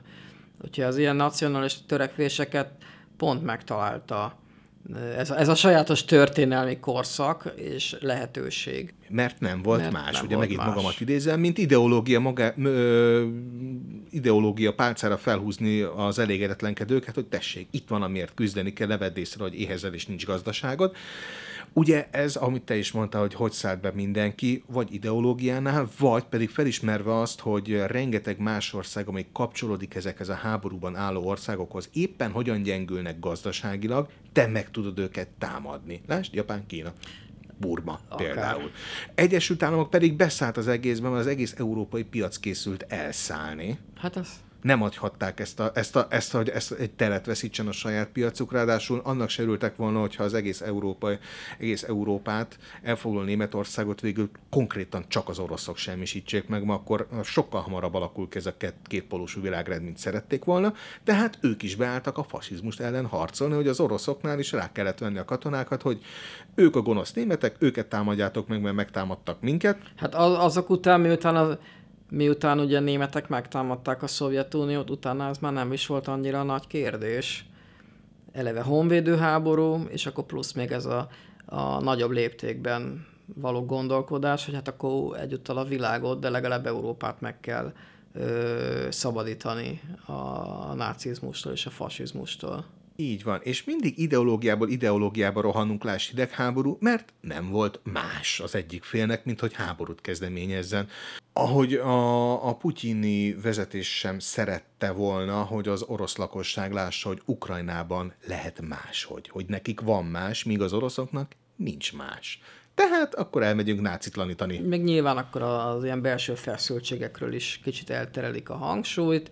Van egy szétlopott hadseregük, ami egyébként attól függetlenül még nagyon nem, igenis egy félelmetes hadseregük van, hiába nincs benzin, meg nincs nem rozsdás felület, attól függetlenül egy félelmetes hadseregről beszélünk. Miért? Magamat idézem, mert, mert nincs, nincs más. más. És ezzel érik meg szerintem leginkább az orosz háborús filmben, hogy ott egyszerűen nincs más csak a háború szörnyűsége. Ezt tudják nagyon jól visszaadni azok a rendezők, akik átélték ezt a korszakot, vagy egy olyan generáció nevelte fel őket, akik ezt átélték, jöjj és lásd, ezt a filmet nézzétek meg. De ne nézzétek, de nézzétek de, de nézzétek. meg, okuljatok belőle, hogy ez a háború. Nem az ászló, amit feltűznek a tankra és végigvonulunk hősiesen, hanem ez a kurva háború. És az összes kommentáló trollgecének üzenem, hogy ez az a kurva háború, amiért te most éppen vered az asztalt, meg Putyin oldalára állsz.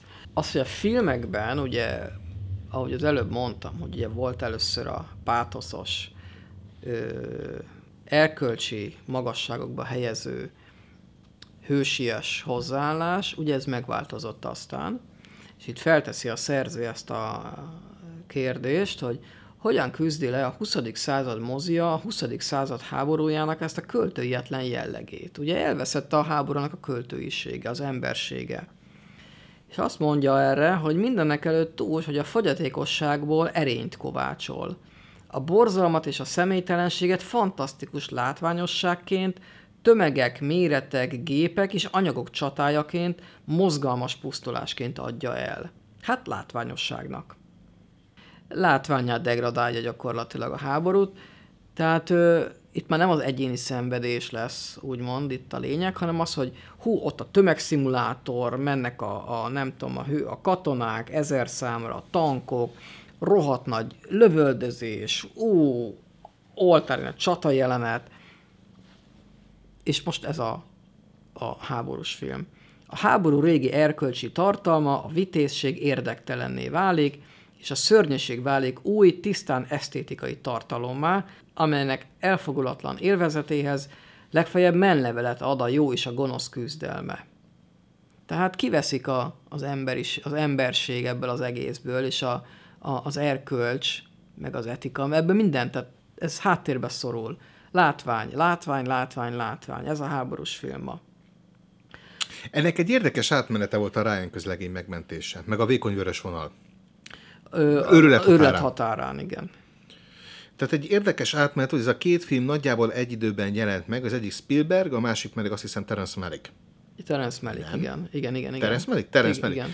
Terence Malick, egyébként pont Terence Malick az őrület határának kezdte el az új saját stílusát, amit nagyon érdekes látni milyen operatőri formaságok vannak benne. Tehát a lényeg az, hogy a Ryan közlegény volt az, ami 98-ban mutatták be, ami az akkori nyugati háborús filmekkel totálisan szembe ment az első 20 percben. Igen. A partaszállós jelenet, ami, ami brutál, ami, tehát Hát az, mint egy dokumentumfilmet látnál, dokumentum Dokumentumfilm, tehát ugye direkt az volt, hogy mit láttunk az 40-es, 50-es, 60-as évek háborús amerikai filmjeiben, ha valakit lelőnek, a melléhez kap, és eldől és felnéz az égre. Itt nem, itt lerobban a feje, a saját belét markolásza, vérömlik a szájába. Le, leszakad a lába. Naturalista Satom, ábrázolás, igen. amiből átváltunk egy teljesen átlagos háborús filmre. Viszont itt két dolgot érdemes kiemelni ezzel a filmmel kapcsolatban. Az egyik az a, a furán csomagolt erkölcsi mondani való, tehát, hogy a filmben el is hangzik, hogy nyolc katonát áldoznak fel azért, hogy egyet hazahozzanak a frontról, csak azért, mert ő az utolsó életben maradt fiú a családban. Uh-huh. Mindegyik, majdnem mindegyik részére elhangzik, ez egy hülye parancs, de hát parancs, parancs, megyünk, teljesítjük. Mennek és teljesítik, és az az, az egyetlen egy ember hazajut, és a végén öreg emberként megkérdezi a saját családjától, hogy megérdemeltem? Kamera elsötétül vége. A másik érdekesség, ez már csak pusztán technika, hogy a film egy filmtechnikai és operatőri bravúr. Tudtam, hogy ezt a szót fogod mondani. Ezt már, már ismersz. Tehát Így ez van. a film, ami egy olyan új stílust vezetett be színvilágban, kamerakezelésben, ami egyébként nagyon-nagyon sokáig kihatott minden háborús filmre és videójátékra. Janusz Kaminski volt az operatőr, az alacsonyra Így szaturált van. színvilág, dokumentarista stílus. Ezt ma az esküvők világában egyébként vintage-nek hívjuk, és megőrülnek érte a mennyasszonyok. Az őrület határán Terence Malicknél meg ugye konkrétan tényleg jól fogalmaz, hogy az őrület határán, hogy nincs főszereplője nagyon a filmnek. Tehát, és váltakozva látjuk, hogy mennyire kegyetlenek a japán katonák az amerikai foglyokkal szemben, aztán hirtelen azt látjuk, hogy az amerikai katonák felszabadítanak egy japán hadifogoly tábort, ők hogy kezdenek el másodpercek alatt kegyetlenkedni ugyanolyan szinten a japán hadifoglyokkal. Tehát ez az egyensúlyra törekvés megvan. Hát a, a, háború, az, a háború az ilyen, tehát már nyilván nem tapasztalatból mondom, de például pont a napokban linkelt át egy kollégám egy újságcikket, hogy miket követni kell az oroszok Ukrajnában, hogy például nőket erőszakolnak, fiatal lányokat erőszakolnak, meg fosztogatnak, rabolnak, stb. De hát ilyen a háború, tehát igazából tök mindegy, hogy ezt oroszok vagy, vagy más követi el, tehát mindenki el fogja követni. A németek ugyanúgy elkövették, az oroszok elkövetik, az amerikaiak mindenki elkövetik, elköveti, angol... tehát mindenki igazából, elkövették. Tehát mint a japánok ö, amikor megszállták Koreát, meg, meg, meg fél Kínát, ők is ugyanúgy elkövették. Sőt, az amerikaiak, akik ugye Okinaván azóta is ott vannak, és rendszeres probléma az, hogy ö, abajgatják a japán nőket esetleg, vagy meg is erőszakolnak valakit. Tehát igazából ilyen a háború, tehát ez ilyen, sajnos. A háború az ilyen, de ugyanígy érdekesség volt az őrület határán van az, hogy ugye a főszer, a, tehát lényegében főszereplőnk nincs, katonák vannak, amiket folyamatosan követ a kamera ide meg oda. Uh-huh. És érdekes módot talált az átlagember kiemelésére, hogy minden mellékszerepben a kornat sztárjai játszottak. John Travolta 20 másodperces szerep, Woody Harrelson egy 5 perces szerep, George Clooney egy 5 másodperces szerepben bukkant föl. Kvázi ismeretlen színészek játszották akkor a, a legtöbbet látható szereplőket Hát a azért filmben. szerepelni egy Terence Malick filmben azért nem egy rossz dolog. Tehát akkor arra azt mondja Woody Harrelson, jó mondjuk az 5 másodperc az a vászonidő, tehát nem annyi a forgatási idő, de mondjuk egy napot forgat. Hát valószínűleg ingyen, meg, ingyen vállalná, meg a Clooney is, meg a többiek is. Hát, hát persze, persze. Ja, ide nem, csak itt az a lényeg, hogy ezzel is próbálta hangsúlyozni, hogy a háborúban a, a nagy arcok, az ismerős, tehát a, a heroizált karaktertípusok, azok a háborún kívül vannak. Amit tehát és szörnyűségeket, azokat az akkor még ismeretlen színészekkel mutatta be, hogy az lényegében te vagy. Mint ahogy, most egy nagyon fura hasonlat, a videójátékok egyik egyik legnagyobb, legnagyobb videójátékban, a Half-Life első és második részében a főszereplőnek minden videójátékban látható karakter, akivel te találkozol ebben a játékban, beszél hozzá, maga a szereplő egyszer sem szólal meg. Hm. Hogy beleérezd magad a helyébe. A cselekedeteidhez, amit a videójátékon keresztül csinálsz, ne társítsál hangot, ne társítsál más karaktert, hanem csak saját magadat, és az őrület határában például ezt, ezt próbálták elérni, hogy az akkor még ismeretlen, azt hiszem Eric Bana, vagy a Jim Catsivian játszotta az egyik ö, katonát, hogy magával azonosítsa a néző. Hogy milyen szörnyűségek történnek a háborúban. Ehhez képest a háborús film az külsőségekét degradálódott, mert igazából az ember, most akkor is a háborús filmről van szó, szórakozni akar a moziban. Mert nem, nem, nem már okulni, hanem látványosságot akar. És az, hogy most ezt így megtöltjük némi ilyen műpátosszal, meg ilyen mesterségesen gerjesztett uh, hősiességgel, ilyesmivel, az nem fog ez változtatni igazából, mert formailag ez filmből már más. már nem fog okulni. A ma embere, meg a holnap embere, meg a következő generáció filmből már nem tud okulni. Mert már a film is, mert már a film is egy sokkal hosszabb ö, ö, médiaformátum, ahhoz, hogy a te inger küszöbödet ne érje el. Tehát most már te a közösségi hálóban cserélsz eszméket teljesen más beállítottságú emberekkel, a saját vélemény buborékába zárkózik be mindenki, és a saját kis hülye kommentjeit osztogatja meg, ahelyett, hogy szembenézne a valósága. Ehhez már nem kell propagandafilmet nézni. Ezért mondom azt, hogy propagandafilmeknek a jelentősége már már elmúlt. Az elkurtuk producere is későn vették észre, leforgatták ezt a filmet totálisan fölöslegesen. Azért valamit kezdeni kell vele, úgyhogy benyomták a TV2-re. Gratulálok. Tehát, hogy manapság már nem filmekből fogunk elrettenni a háborútól, Hát, mert elég csak, mert elég csak ö, megnézni. bekapcsolni a híradót. Hát, vagy felmenni a Facebookra, Twitterre, mit tudom én, és akkor ott lehet nézni a mobiltelefonos felvételeket. És hát itt van a Cenzúrázatlanul szörnyűség, hogy ami még ijesztőbb a háborúnál, számomra, amikor bekapcsolom a híreket, ha bekapcsolom a híreket, vagy YouTube-on megnézem a különböző hírcsatornákat, és hogy hogyan magyarázzák ugyanazt a tényt, hogy emberek lőnek le embereket, teljesen más szemszögből. Hát nyilván mindenki a maga szájéze szerint próbálja ezt ö, magyarázni, de a lényeg egyébként ettől még tök mindegy, és nem változik. Tehát szenvedés mind a két oldalon. Ha valakit megkínoznak, megölnek, akkor majd az. Hogyha nem tudom, a Igor vagy a Szergej, a nem tudom, 20-25 éves srác majd hazamegy, akkor meg neki kell ezzel együtt élnie. Mondjuk nem kapják el, nem állítják bíróság elé, mondjuk háborús bűnökért nem is lehetne mondjuk bizonyítani nagyon, de neki kell ezt majd élete végig cipelnie. És most az egy dolog egyébként, hogy az orosz néplélekben hogyan jelenik meg a háború, de az, hogy ténylegesen aztán ezzel együtt élsz, az egy irgalmatlan nehéz dolog lehet. Az a, az a tudat, hogy te, hogy te mit csináltál. Meg esetleg lehet, hogy elkezdesz kételkedni, hogy hát lehet, hogy ez nem is úgy van. Én szerintem valahogy most fogjuk megtanulni a háborúnak azt az új erkölcs, erkölcsi vetületét, vagy az erkölcs, a háború erkölcsének, mondvacsának erkölcsének az árny, árnyalását, ezt most fogjuk megtanulni, hogy meddig húzzák ezt a háborút. Mm, igen, meg azt, én arra a fajta hozzáállásra vagyok kíváncsi, vagy annak a változására lesz-e, hogy a háború az mindig a természeténél fogva mindig olyan, hogy öltönyös, idős emberek azt mondják, hogy oké, okay, háború van, hadiállapot, de nem ők mennek oda, hanem majd oda megy a fiatal srác, és ő fog meghalni. És hogy ezt meddig lehet tartani így, ezt a rendszert?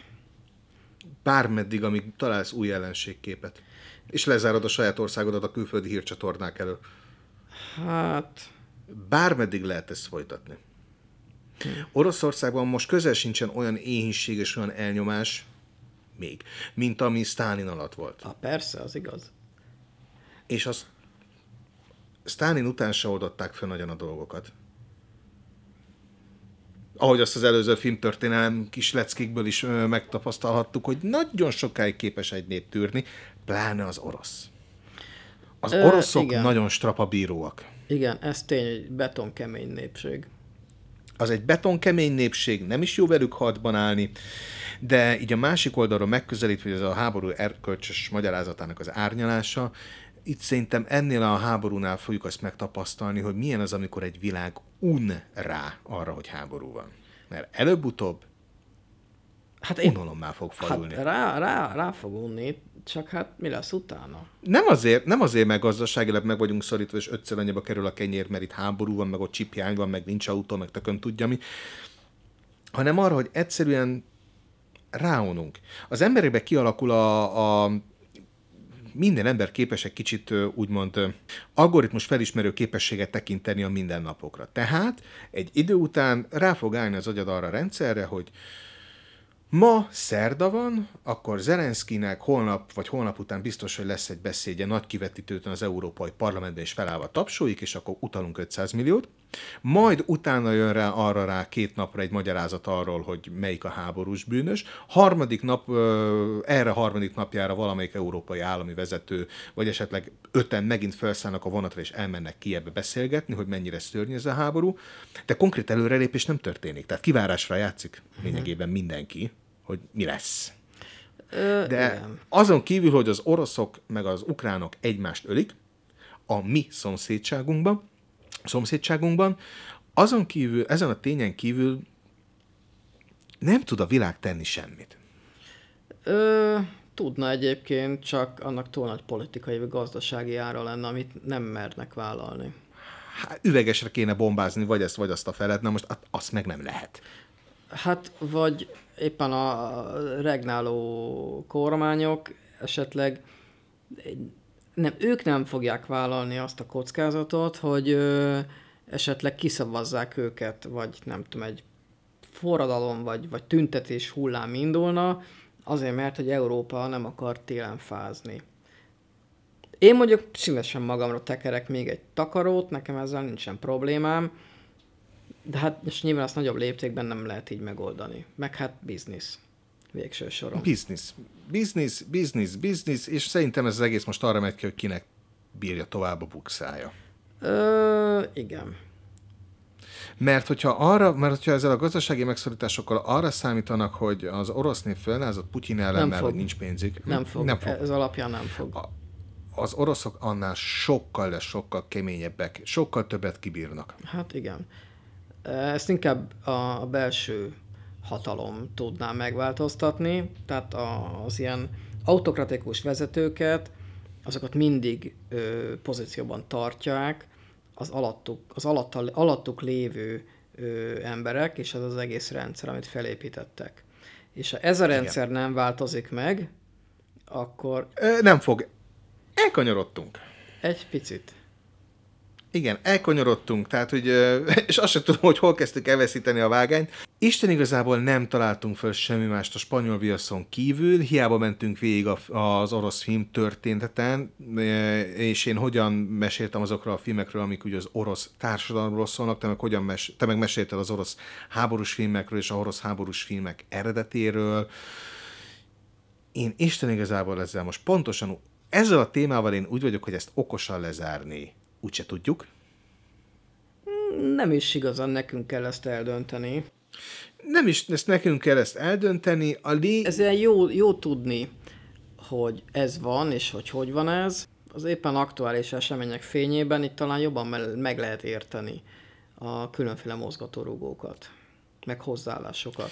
Ö, meg lehet érteni, meg lehet érteni. Ö, azzal egyetértek, hogy egy milliárdos csemetét ki kell vágni a Forma 1-ből, amúgy se annyira jó pilóta, tehát őt nem fogom sajnálni. Ha valaki nyíltan Putyint élteti, és valamelyik európai balettnek, vagy nem tudom minek a vezetője, azt is ki kell pattintani, viszont nem, nem kell mindent betiltani, ami orosz. Nézzetek orosz filmeket, mert nagyon sok gyöngyszemet láttok Igen. köztük. Hallgassatok orosz zenét, legyen az klasszikus, vagy a rockbanda, akiről te meséltél, mert nagyon sok jó bandájuk van, olvassatok orosz regényeket, higgyétek el, 40 fölött az orosz klasszikusok egyszerűen csodává változnak a kezeitek között, tényleg nagyon jó regények. Kóstoljatok orosz ételeket, menjetek orosz éttermekbe, ha még vannak.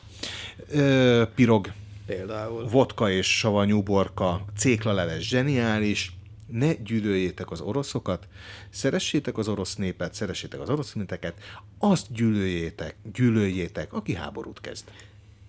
Meg általában az oroszok, azok pontosan ugyanúgy részei ennek a nagy világrendszernek. Tehát ugyanúgy hozzátették a maguk ö, dolgait az egészhez.